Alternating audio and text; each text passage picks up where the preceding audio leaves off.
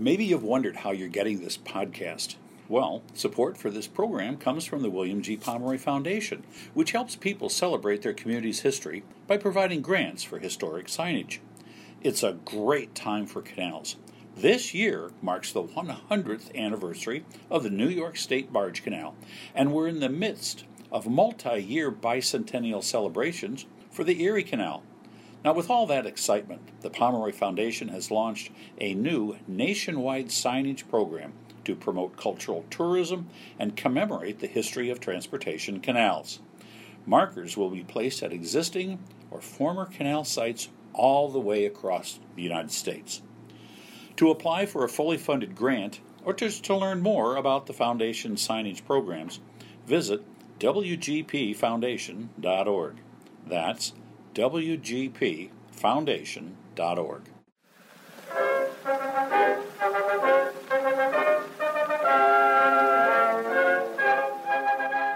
Welcome to a New York Minute in History, a podcast about the history of New York and the unique tales of New Yorkers. I'm Devin Lander, the New York State historian. And I'm Don Wildman, a New Yorker and explorer of all things history.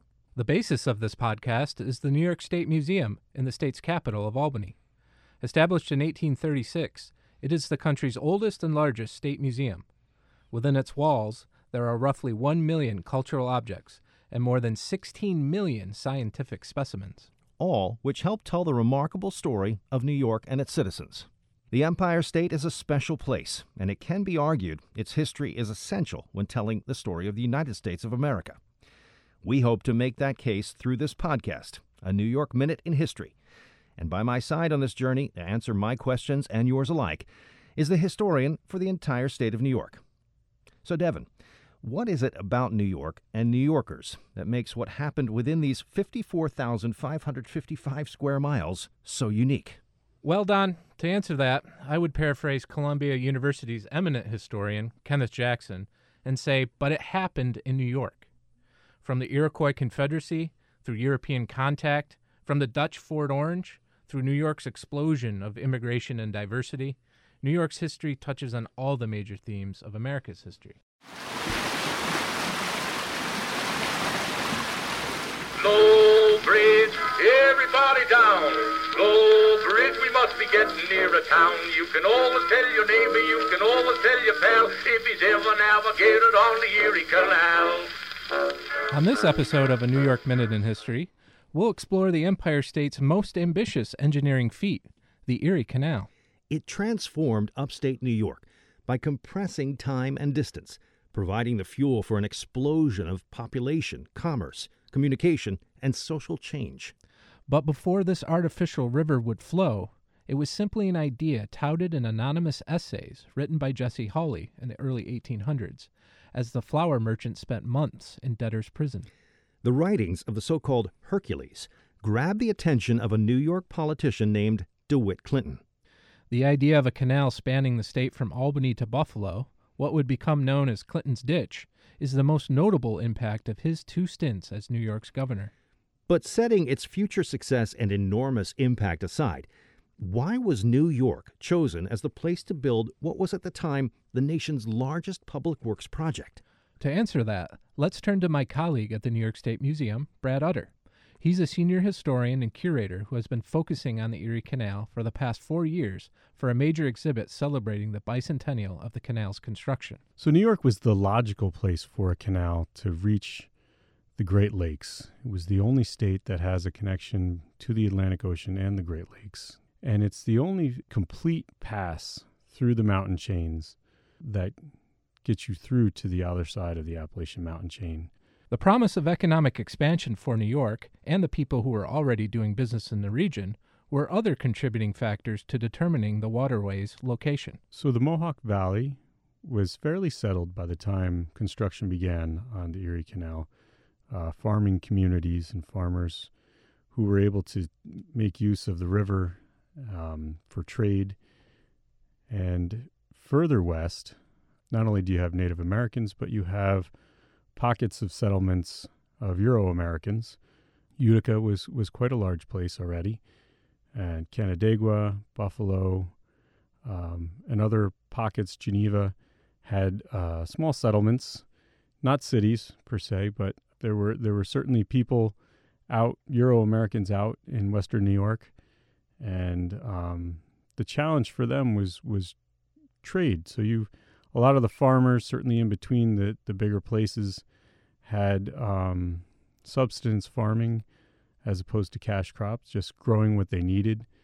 Um, neighbors were were very far apart, and those who did try and trade uh, found it easier and and more economical to trade south through the Susquehanna River Valley uh, down to Baltimore and Philly, or north to uh, Canada through the Great Lakes. Um, and this was a big factor in the ultimate decision to build the Erie Canal because, as I mentioned, it was cheaper to trade with everyone but New York City and Albany. And geopolitical actions involving our young nation also solidified the need for a major trade route from the eastern seaboard to what was then considered America's West. The War of 1812 was actually a, a big factor in choosing the route of the canal because the war front in the early stages of, of the War of 1812 between the the British, Canadians, and the Americans was on uh, the western frontier of New York State. And it was actually more expensive to ship a cannon to Buffalo from Albany than it was to manufacture that cannon.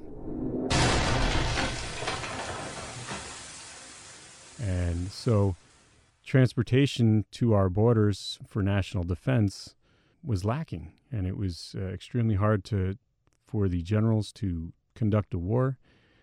The other factor is as I mentioned earlier, it was easier for Western New Yorkers to trade with Canada and cheaper. And after the War of 1812, Americans didn't really want to give their business to Canada. And we wanted to promote trade from within. And that helped establish that the canal should actually go to Lake Erie and not Lake Ontario. Uh, Lake Ontario would have been shorter. Uh, it was already an established trade route, and it, it would have been easier but that factor where that we want to get straight to American territories and American states helped solidify the route to uh, Lake Erie. But with such a huge undertaking, there had to have been some debate or hangup. Not much gets passed in this state or nation without at least some contention. Very true. Let's deal with the federal side of that coin first. There actually um, were a couple efforts in the federal Congress to have surplus funds set aside for internal improvements, which would be roads and canals. It passed through the Congress, only to be vetoed by Jefferson and then Madison, uh, claiming constitutional grounds, although New Yorkers would tell you at the time that it was because uh, the presidents did not want uh, New York to get an advantage over Virginia. And really, they're figuring out big government versus little government what were the roles of the federal government? Not everyone agreed that the federal government should be building roads uh, or canals, um, or or the state governments for that matter. So, for New York to take this bold step and say, yes, we want to build this canal, we're going to raise the funds to do it. Um, they were making a statement that this was was possible under our form of government. And when it comes to New York state politics and ways of life, upstate and the Big Apple tend to differ. That was as true then as it is today. So, part of the political challenge to making the canal happen was that the more populous areas, the Hudson River Valley south, uh, New York City and Long Island, they were worried that they were going to get taxed to pay for this canal and did not have a trust of the politicians that that wouldn't be the case early on. But they were also concerned about, especially the, the Hudson River Valley farmers were concerned about the increase in competition from agricultural products coming from Western New York. So they're concerned about Genesee flour, uh, which was very Genesee Valley flour was very popular but ex- and expensive.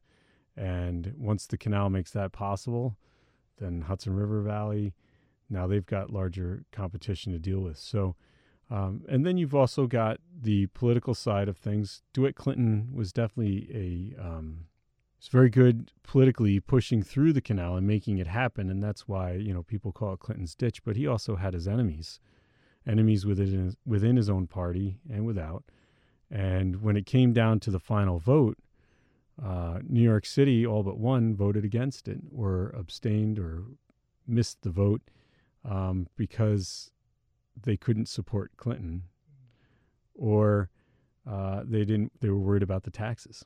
So, you know, today we think about the way New York City goes, the state goes, and and really, so it's kind of a you know, in a way, another example of how how the perfect storm comes together.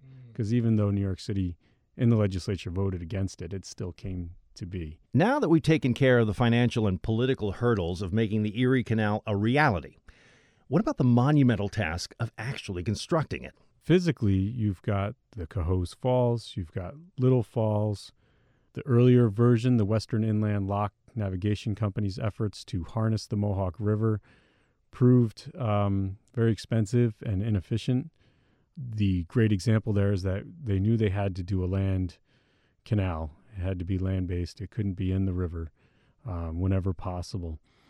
So you've got those places in the eastern section, and then in the western section, you've got the Niagara Escarpment, you've got the Montezuma Swamps. In addition to those physical challenges, you've got a labor shortage. If you're out in western New York and, and there isn't a large population, the population that's there doesn't necessarily want to do the work.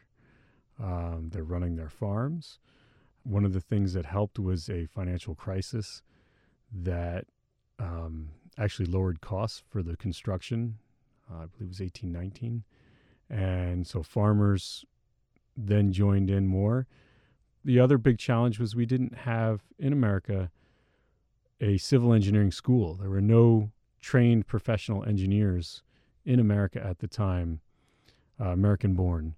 They turned to surveyors, men who helped lay out the route, but they were learning on the job, learning through books, and doing what they could. One of the most astonishing feats of the Erie Canal was the use of locks to lift and lower boats to adjust to the waterway's changes in elevation. More than 80 were built on the original 363 mile canal. The challenge uh, early locks, some of them were made of just stone, cut stone, or wood. And so they, they learned what worked and what didn't work. And even as as they built, sections would open and then they'd have to repair them already. They're they're learning as they go. So that was was a challenge and and if you imagine say a, a mile long stretch of the canal has to has to have a flow and they've got to engineer a certain drop because you don't want stagnant water.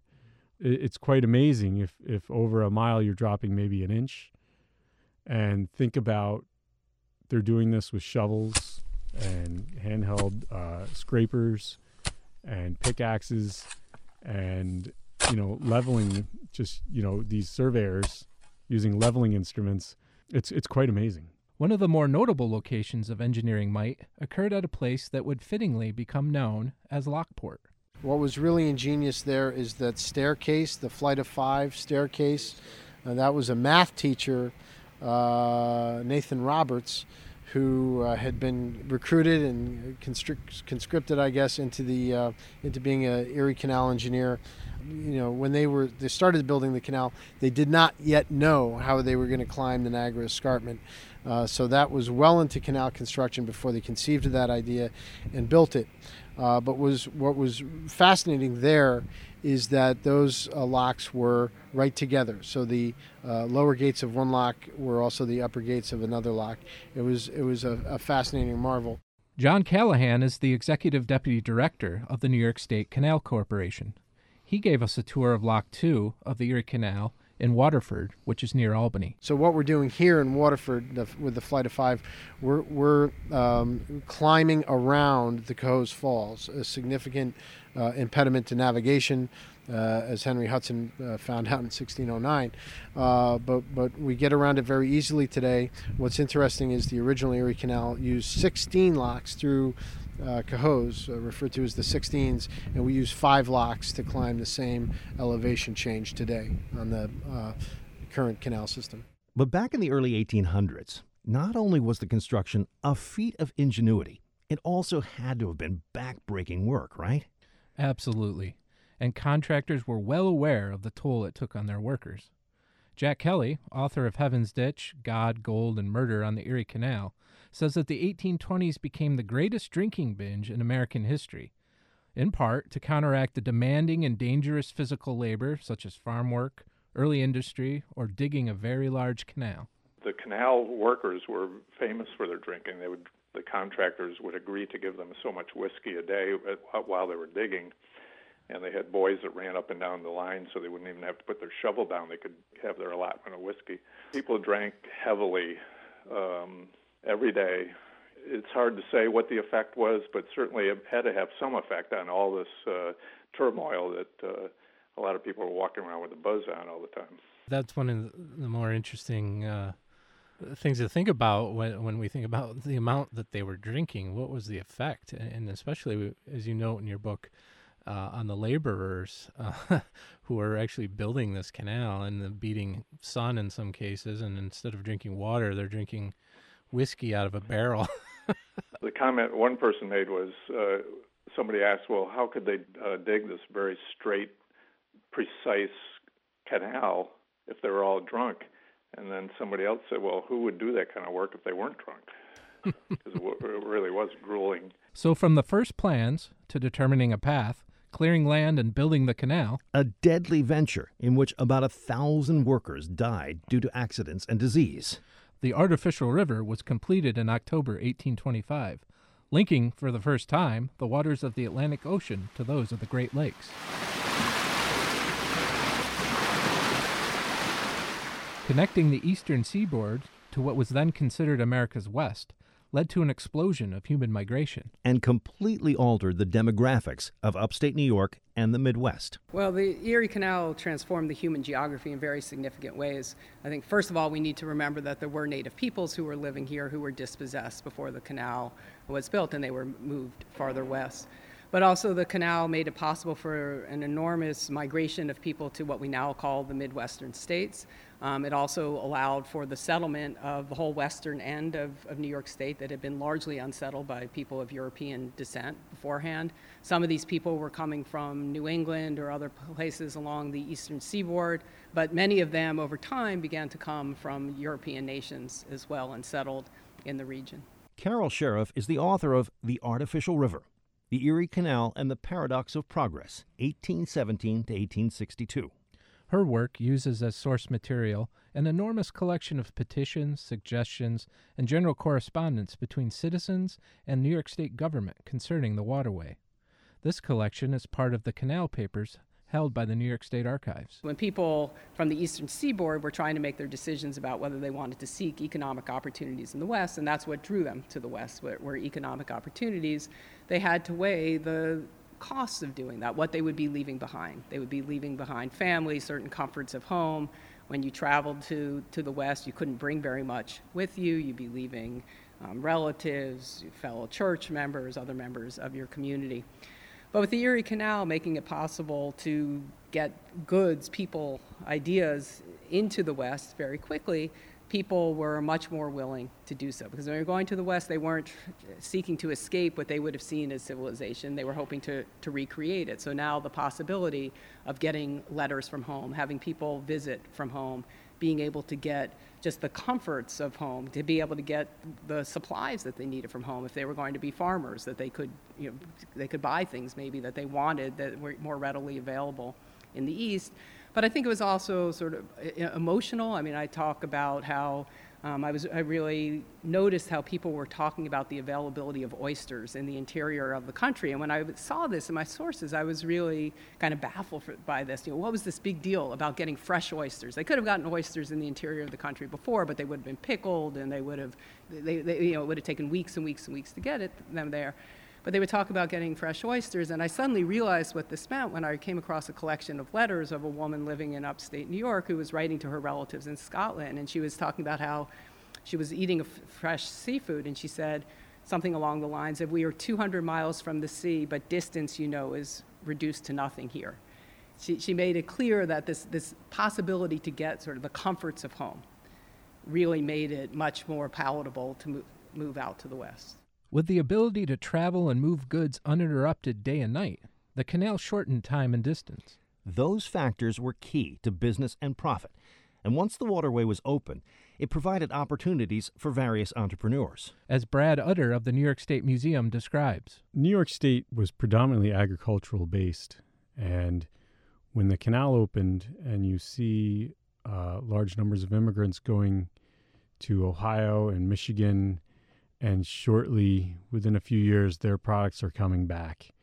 And the grains were cheaper, they were often better than what we could do in New York. And so, agriculturally speaking, you've got a transition. Farmers can no longer compete with the grains coming in, it wasn't cost effective.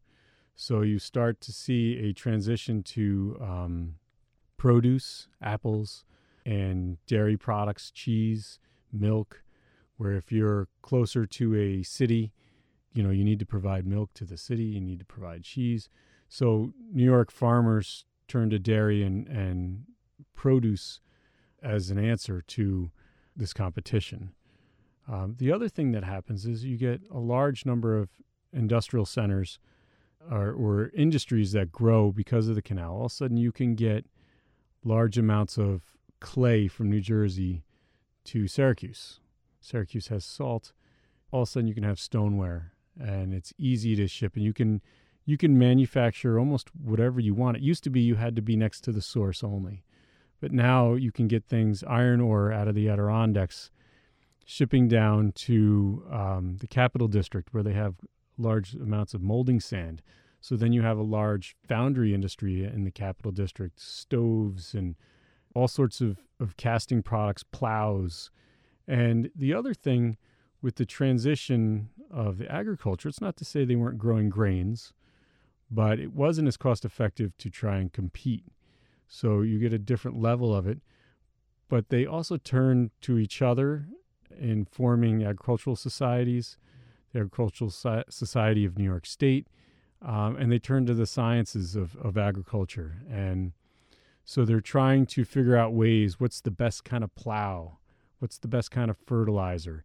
And this all adds to the industry possibilities along the canal corridor and uh, New York State in general. But with the economic progress came what some consider to be a variety of social ills and dishonest ways of life, as Carol Sheriff explains. So, one thing that you would notice when people would write to state officials about the canal, they might talk about um, how they were very glad to have a lock near their farm because that made it possible for them to set up a canal side business which they could, where they could serve um, boatmen and passengers coming through.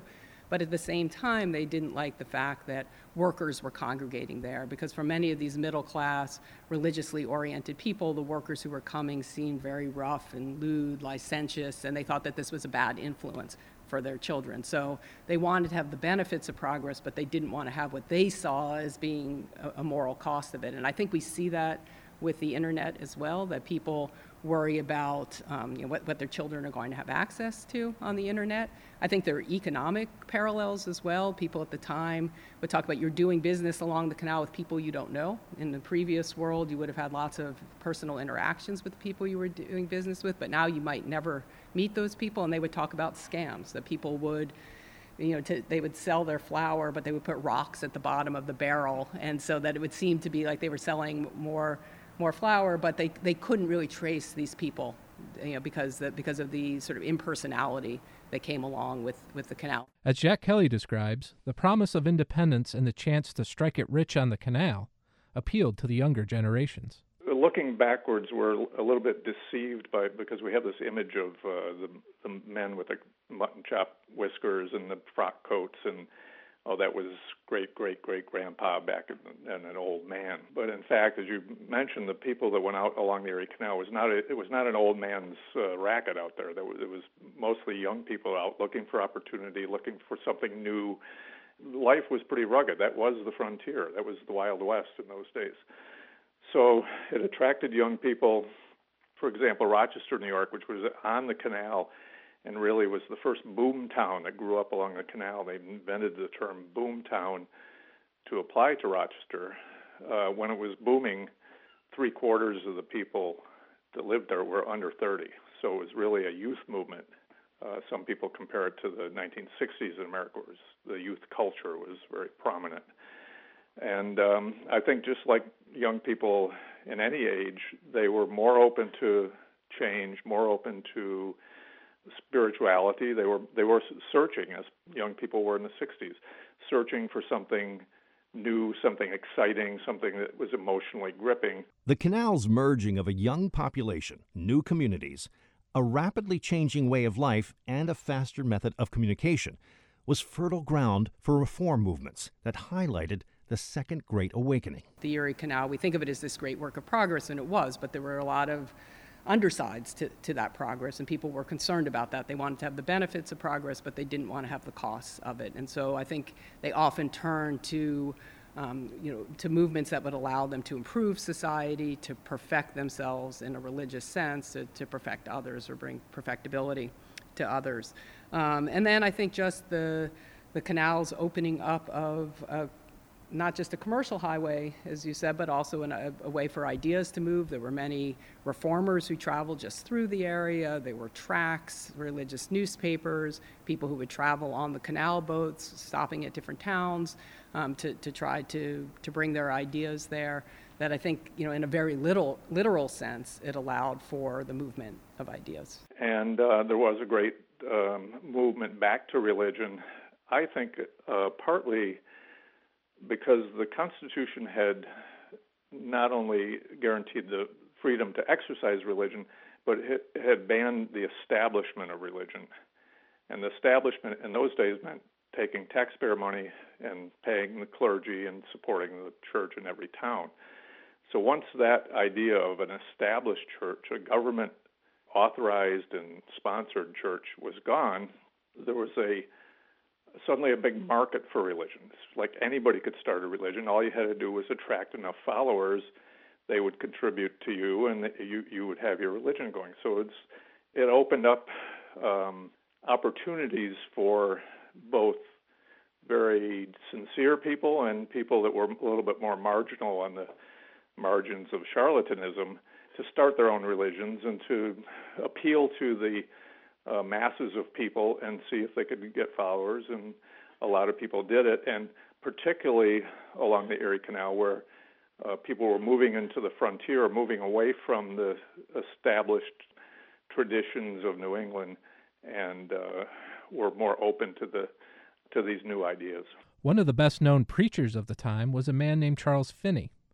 He had grown up in Connecticut, attended a Baptist church, and studied to become a licensed minister in the Presbyterian Church. When the Erie Canal opens in 1825, he travels along it holding revivalist rallies that drew thousands many of these communities on the western end of the canal, and that's really where there was kind of this hotbed of spiritualism and reform mindedness in what was called the Burned Over District, famously named by Charles Finney. Um, he talked about how there had been so many fires of evangelical revivalism that the area was burned over. Finney often preached himself into exhaustion, spreading his message and raising his public profile.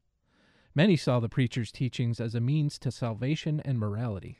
Leaders in the boomtown of Rochester, witness to drinking and other believed social wrongs, invited Finney to reignite religious fervor in the city. When there was this upsurgence of new religion going on, Finney was sort of the middleman between the really wild frontier versions of Christianity and the very staid and, and traditional Puritan Calvinist New England version. He had the ability to excite a lot of emotion, to give a vivid impression of heaven, hell, and Bible stories and so forth with his preaching, and became, you know, developed the techniques of uh, restrained emotion, I would put it that way, that was carried on by evangelists and revivalists uh, all the way down to Billy Graham. Finney would go on to promote the abolition of slavery and equal education rights for women and African Americans. While Finney was a trained preacher, one of the period's most striking religious movements came from a far more unlikely source. In the form of a largely uneducated and at one time non religious farmer named Joseph Smith Jr. The Smith family, uh, like many of the people that settled in Western New York, had come down from um, Vermont. They'd lost their farm in Vermont, which was a, in those days, was a, a real a catastrophe for a family if they weren't able to keep up the payments on their farm. And they were poor people. They were they were dirt poor. They come down looking for opportunity along the canal, and they really didn't find it. They uh, worked as day laborers. They were um, tried to scratch a, a living out of the farm that they then bought on mortgage, which they then lost that farm. So he was of the lower classes, and um, one of the things they they did day labor for other farmers to, to try to make enough money to pay their mortgage. And one of the things that he did was to uh, he was what was called a scryer. He would look for um, lost objects and particularly lead people on treasure hunts, which was kind of a it was kind of had a spiritual dimension. It was kind of a folk activity. Part of it was for fun. Part of it was maybe we will find something. And uh, he was doing that as a teenager. Uh, in his early 20s, he claimed to have gotten word from a spiritual being that there were gold plates buried near his home in Palmyra. And he went up in this hill Cumorah and, and uh, dug up the plates, translated the hieroglyphics that he found on those, and from that came the Book of Mormon.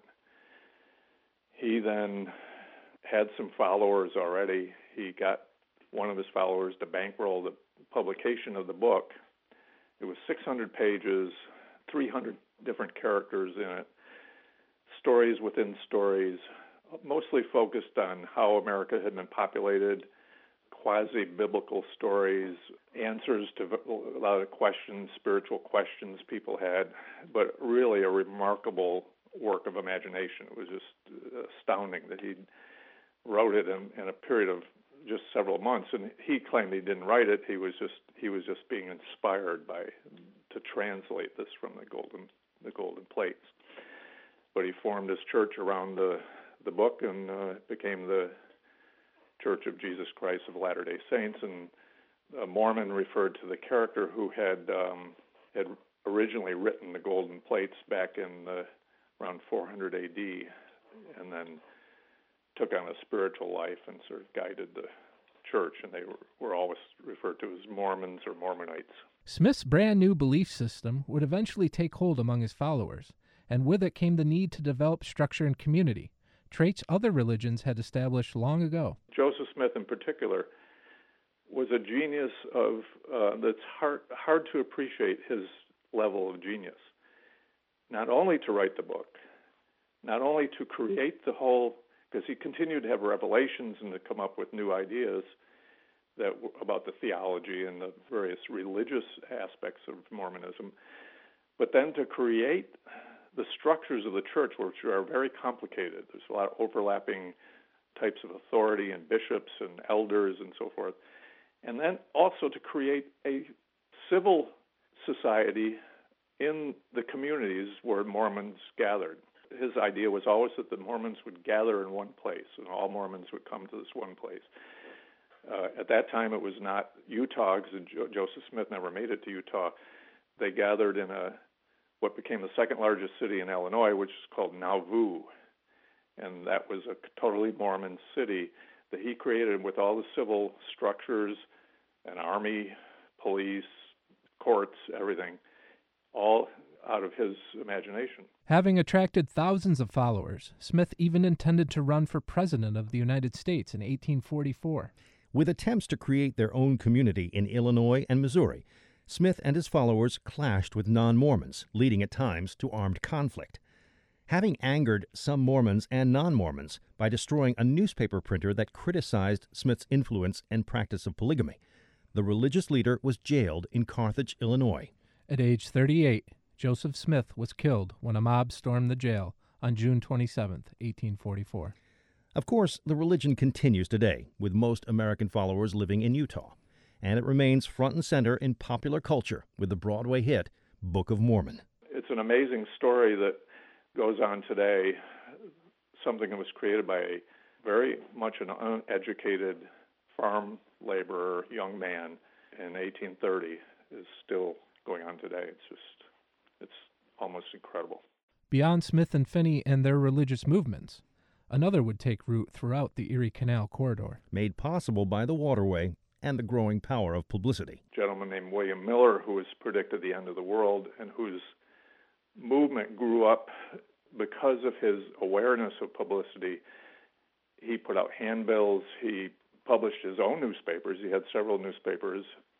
He um, bought the largest circus tent in America, and he would travel, and the, the tent itself would attract people just come to see this gigantic tent, and then he would explain his theory of the end of the world and get people to join up his movement. So there was an awareness that you, you couldn't just be a preacher and a you know stand up and talk to your congregation. You had to get the word out. And uh, Finney was also uh, had a sense of that of of uh, attracting people, and the movement of the revivals was itself a kind of publicity movement. Instead of uh, coming to town and just being a visiting preacher, they would have a revival, and every church would shut down, and the visiting preachers would move from one church to another, and they'd beat the drum to get people to come to the revival.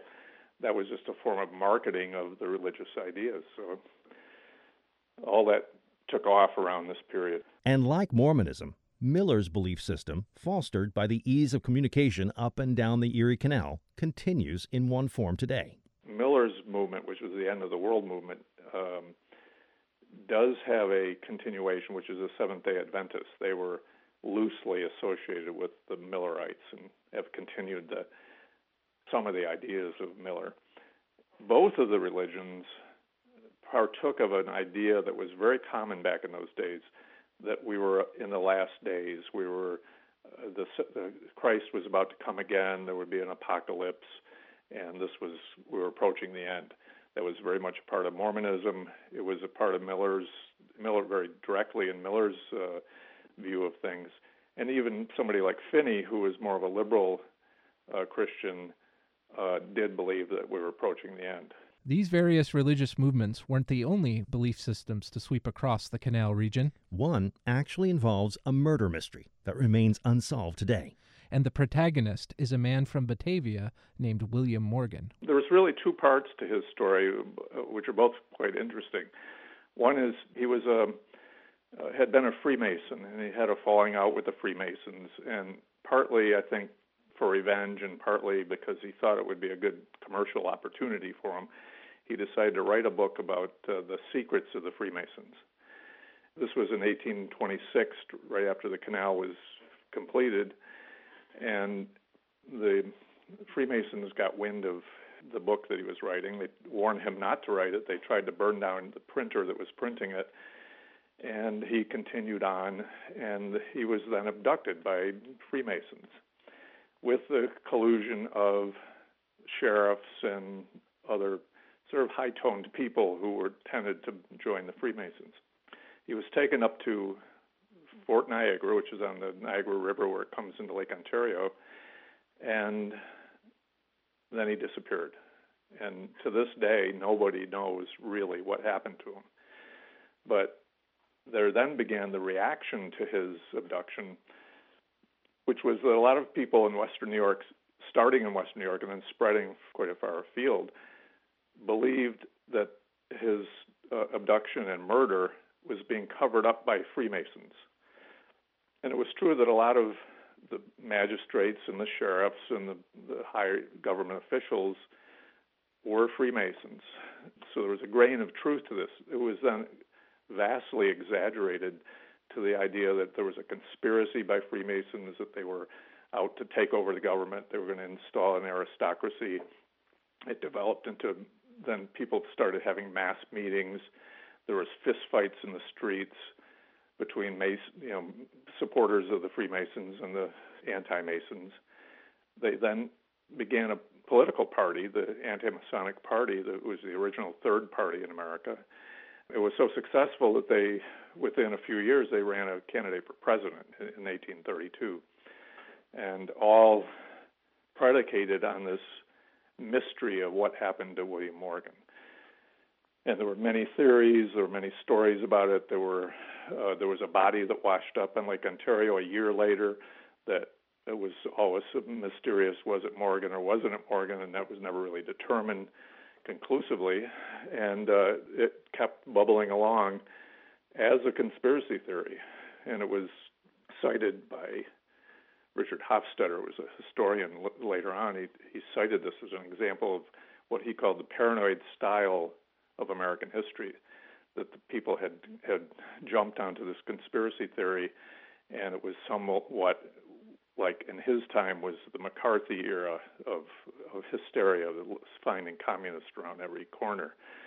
So um, it was a remarkably long-lived phenomenon in the sense that 50 some years later, they put up a, a monument in Batavia, which is where Morgan had lived, a huge pillar and statue of Morgan as a martyr to free speech for trying to write this book and then being probably killed for doing so.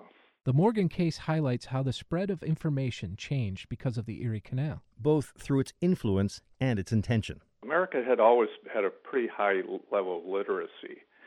But uh, if you go back to the time of the Revolutionary War, it was just paper was expensive, um, printing books was expensive, and they were sort of the, the um, circulated mainly among people that were wealthy.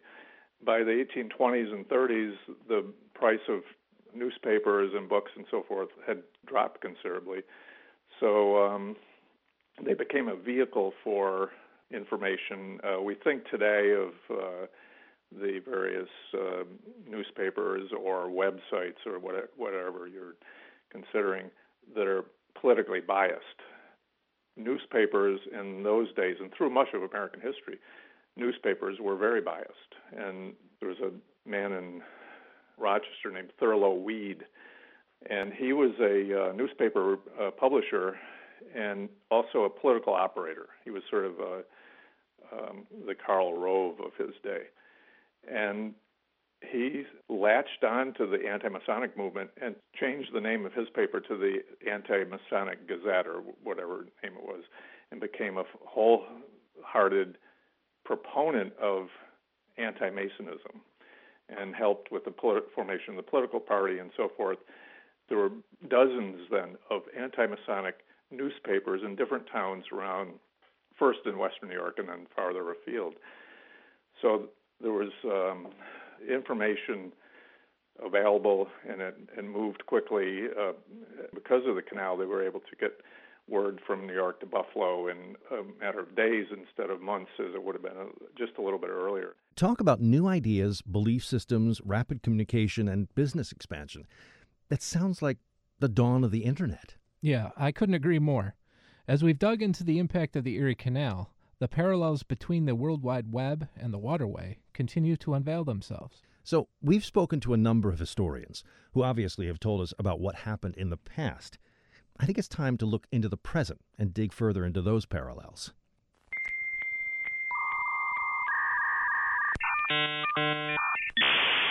So, I'm Jim Hendler. I'm the director of the Institute for Data Exploration and Applications at Rensselaer Polytechnic Institute. Now, before Professor Hendler makes the connection between the Internet and the Erie Canal, let me just interject with this interesting note. RPI in Troy, New York, just north of Albany, is described as the oldest technological university in the English speaking world. Now remember, there were no civil engineering schools in America when they started building the Erie Canal. Well, this school on the banks of the Hudson started producing the country's first civil engineering degrees in 1835. Coincidence? I think not. So, what happened in both cases, you had some visionaries who looked ahead and said, we need to be able to go somewhere we can't go now, and we need to get there fast. And then what happened is, as that infrastructure started coming in, or in the case of the canal, when it was starting to get finished, when people were starting to really start to move the first boats on it, people realized they can do a lot more than was originally envisioned. So I think the early days of the web, it was going to be something that was actually even e commerce was being debated. Were we going to be able to buy things on it? Hard to believe nowadays. But it was really seen as just a way to make people across the world able to talk together faster. Like the Erie Canal, the Internet and the World Wide Web created opportunities few imagined when they were being built. So, you know, there's an old saying in science that anytime you can make something 10 times faster, you can change it drastically. I think the surprise in the web was just how much it could be used for different things, both positive and negative. So, you know, now most of the money on the web is being made by advertising. Actually, in the early days, it was pornography. But meanwhile, it was creating the e business that eventually became Amazon. So it was used for many, many different things. And what originally the assumption was it was going to be sort of like television. Very few people, most people would just sit and watch stuff. And then very quickly it became clear that it was it was really exactly about ease of ease of doing stuff. I could buy something faster. I could look at more things. I could go check out things. And then as it became social networks and picture sharing and messaging, it, it's just all about faster communication. How soon can I get something to someone in a way that I used to not be able to?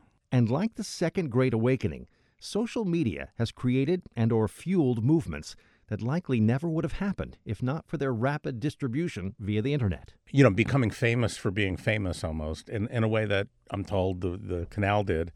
And some of the really interesting things we see on the web, what we also often refer to as a viral video or viral meme, something for no, for no one's quite sure why they're doing. Well, in the early days, those were entertainment, but then they started becoming more meaningful, and, and whole movements grow around that. Look at um, you know, sort of, it was first used a lot for getting people out and into physical spaces. But then you have things like Black Lives Matter and things like that, where just the social media impact of being able to see things that had been going on for a long time. And now suddenly, not only could you see one, but you could see lots of them from many places. I have a feeling you had that same kind of funneling effect. Now, suddenly coming through the canal on either end was a lot of information from a lot of different places at the other side and that that bringing it together really is something new. And on the web, of course, that's around the whole world, but it can be in your neighborhood. A lot of discussion nowadays, of course, things like fake news and stuff like that. And again, once you got that communication, then people can start putting out their messages, which may not be the same as your messages. Religions can spread in ways they couldn't before. A small group of people who might have lived in different towns along the canal can suddenly now be in touch with each other and form a group, a little cabal. And we see that kind of thing on the web, this this group formation, this ability of things that that you know, this is sort of the bad part of the web in some ways, and some what we're trying to explore how to change is, you know, people can communicate about anything, including things you don't like. And, you know, people can get moved uh, in those days physically here now more um, uh, character assassination, reputation, and all those kind of things really change very rapidly because of this faster communication. So, we've covered how the Erie Canal reshaped upstate New York and the country. But what happened to the canal itself? I mean, people and goods don't travel by barge anymore. Time to turn back to the historians. First up is Brad Utter of the New York State Museum. So, as soon as the canal opened, completely from Albany to Buffalo. There were already calls for, hey, let's make it bigger. It was an immediate success. The canal was soon choked with boats, boats, long lines at locks. And so, as the revenues were coming in, they said, okay, we, we can invest in making it larger. In 1836, they started the first enlargement of the canal. So you've got the original, which people refer to as Clinton's Ditch. And then the enlarged canal starts in 1836, and the enlarged sections as they went. Uh, it was not completed in, or declared complete until 1862 due to political and financial wranglings, if you will. Really, second half of the 19th century, the railroad is becoming a very strong, very strong opponent to the canal. And they con- started to control prices as they bought up warehouses along the canal system, especially in Buffalo and New York City, and they made it difficult to ship by canal. These are the robber barons of the railroad. Um, however, the one thing that saved the canal, or one of the things that saved the canal, is that people saw the canal as a check on the monopoly that the railroad was gaining. So the railroad had the advantage of they could lower prices during the boating season to match the canal and then jack them up in the wintertime to make their difference or to make money. In 1898, uh, Governor Theodore Roosevelt decides we need a commission to look at this. And they decide uh, that not only do we not abandon the canal system, but we enlarge it again? They didn't advocate for a ship canal, which is like the St. Lawrence Seaway, an actual ocean vessel going canal, but they did say a barge canal. And so it was much larger. It was put to a, a vote for the New York citizens uh, in 1903, and it passed largely because of Buffalo and New York City. Um, again, other communities didn't see uh, the benefit of investing in the canal. It only helped a certain amount of uh, communities. You're talking about larger vessels that are going to bypass many of the communities right on the canal, except for the workers. So when it was built in 1905 to 1918, it was actually another engineering marvel. Um, using techniques, although used in Europe prior, they had to be uniquely adapted to New York State, canalizing the Mohawk River, using Oneida Lake in different areas, uh, the Genesee River, wherever possible, using large bodies of water that already exist because now they have the technology to harness the river and control it. And one of the uh, changes on the canal was that they were, no longer going to use mules for the power, which had been through most of the uh, 19th century. The mules and sometimes horses would uh, pull the barges along the canal.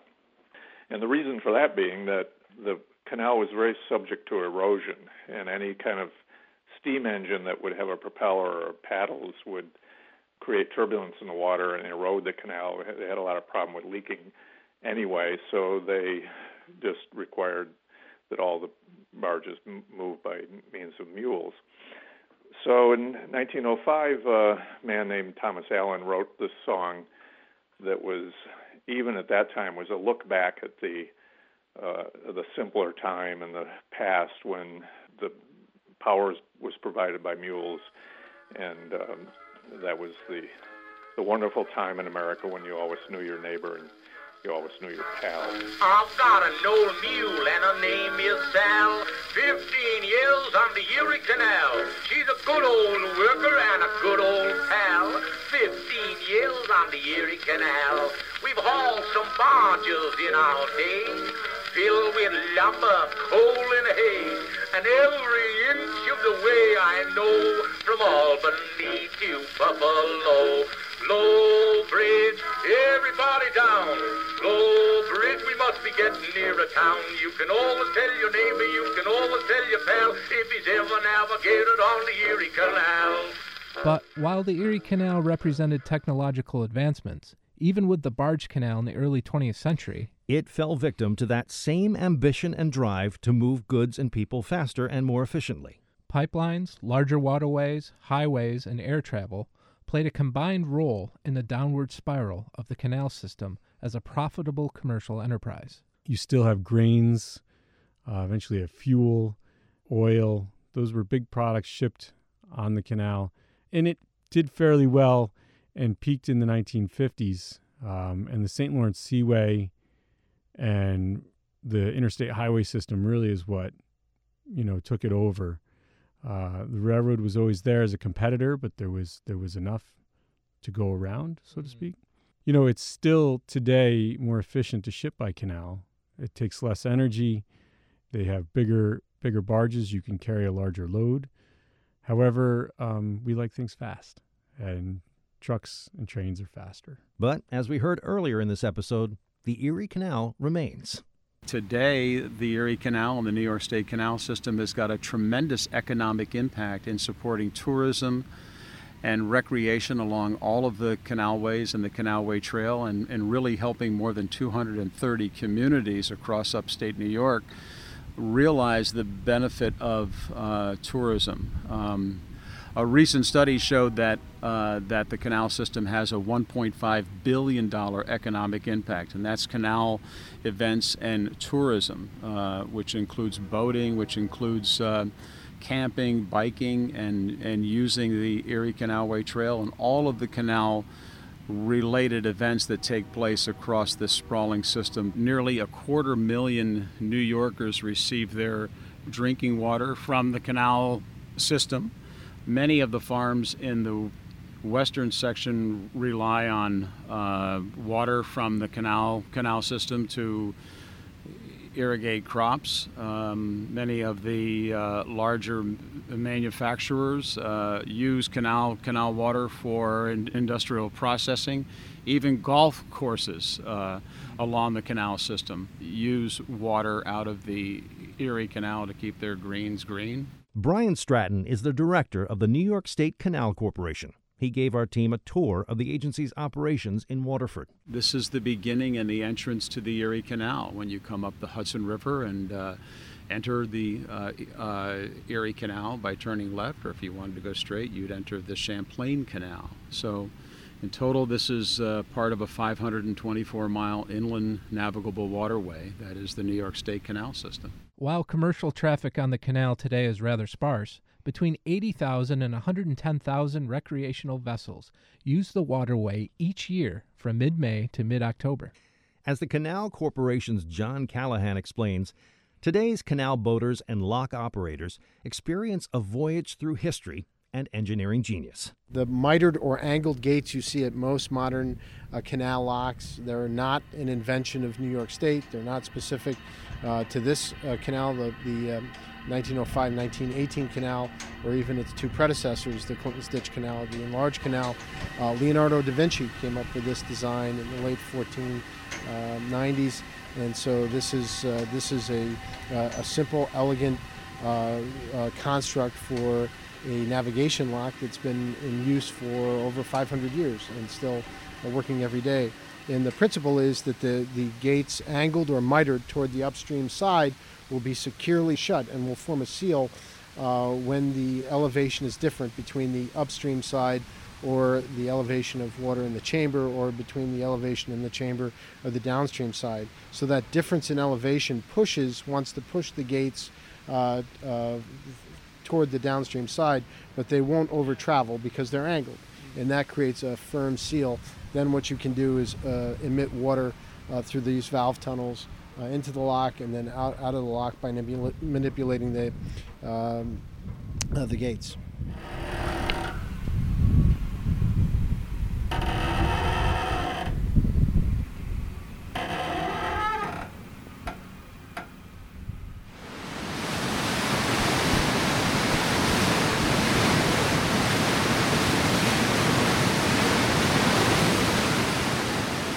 So here lock 2, the elevation change is about uh, 32 feet. Uh, that's uh, typical for the locks in the flight. Uh, these five locks in the Waterford flight raise boats 170 feet just in the first mile and a half. Uh, so that's twice the total lift of the entire Panama Canal in just the first mile and a half of the Erie Canal. So it really puts us in, puts it into perspective. This canal used more concrete uh, it, during its construction in between 1905 and 1918 than the Panama Canal uh, for its construction. It really truly is an engineering marvel. So about 32 feet here at Lock 2, and um, that when, when they fill or, or, or uh, dump uh, Lock 2 here, uh, they'll move about 3 million gallons of water in about 10 minutes. And the operating machinery that you just heard uh, dates back to that era. It's original DC equipment produced by General Electric in Schenectady, New York, still in use every day as part of the uh, modern uh, canal system we, we have.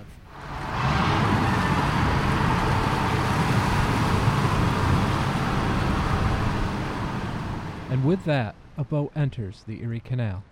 A waterway that opened up westward travel for immigrants, preachers, business people, and families. Forever altering upstate New York and the United States of America.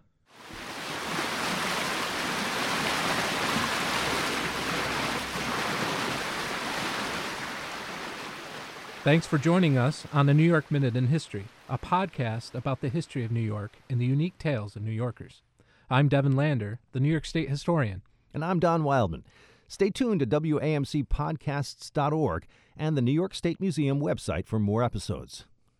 A New York Minute in History is a production of the New York State Museum, WAMC Northeast Public Radio, and Archivist Media. Support for the project comes from the William G. Pomeroy Foundation. It is also sponsored by a Humanities New York Action Grant with funds from the National Endowment for the Humanities. Any views, findings, conclusions, or recommendations expressed in this program do not necessarily represent those of the National Endowment for the Humanities. Thanks to Brian Stratton and John Callahan of the New York State Canal Corporation, Brad Utter of the New York State Museum, Jim Hendler of Rensselaer Polytechnic Institute, and authors Carol Sheriff and Jack Kelly for all of their help. Until next time, Excelsior.